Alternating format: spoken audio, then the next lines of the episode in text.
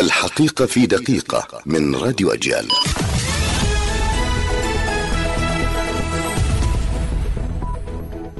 إصابة فتاة 17 عاما برصاص قوات الاحتلال خلال اقتحامها مخيم الأمعري بمحافظة رام الله والبيرة.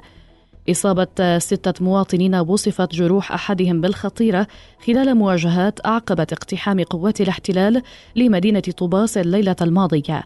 سلطات الاحتلال لا تصدر قرارا بهدم مبنى نادي سوربهر جنوب شرق مدينة القدس بحجة البناء دون ترخيص. الكنيست تصادق على قانون منح جيش الاحتلال صلاحيات في قمع مظاهرات فلسطينيي الداخل إلى جانب الشرطة الإسرائيلية.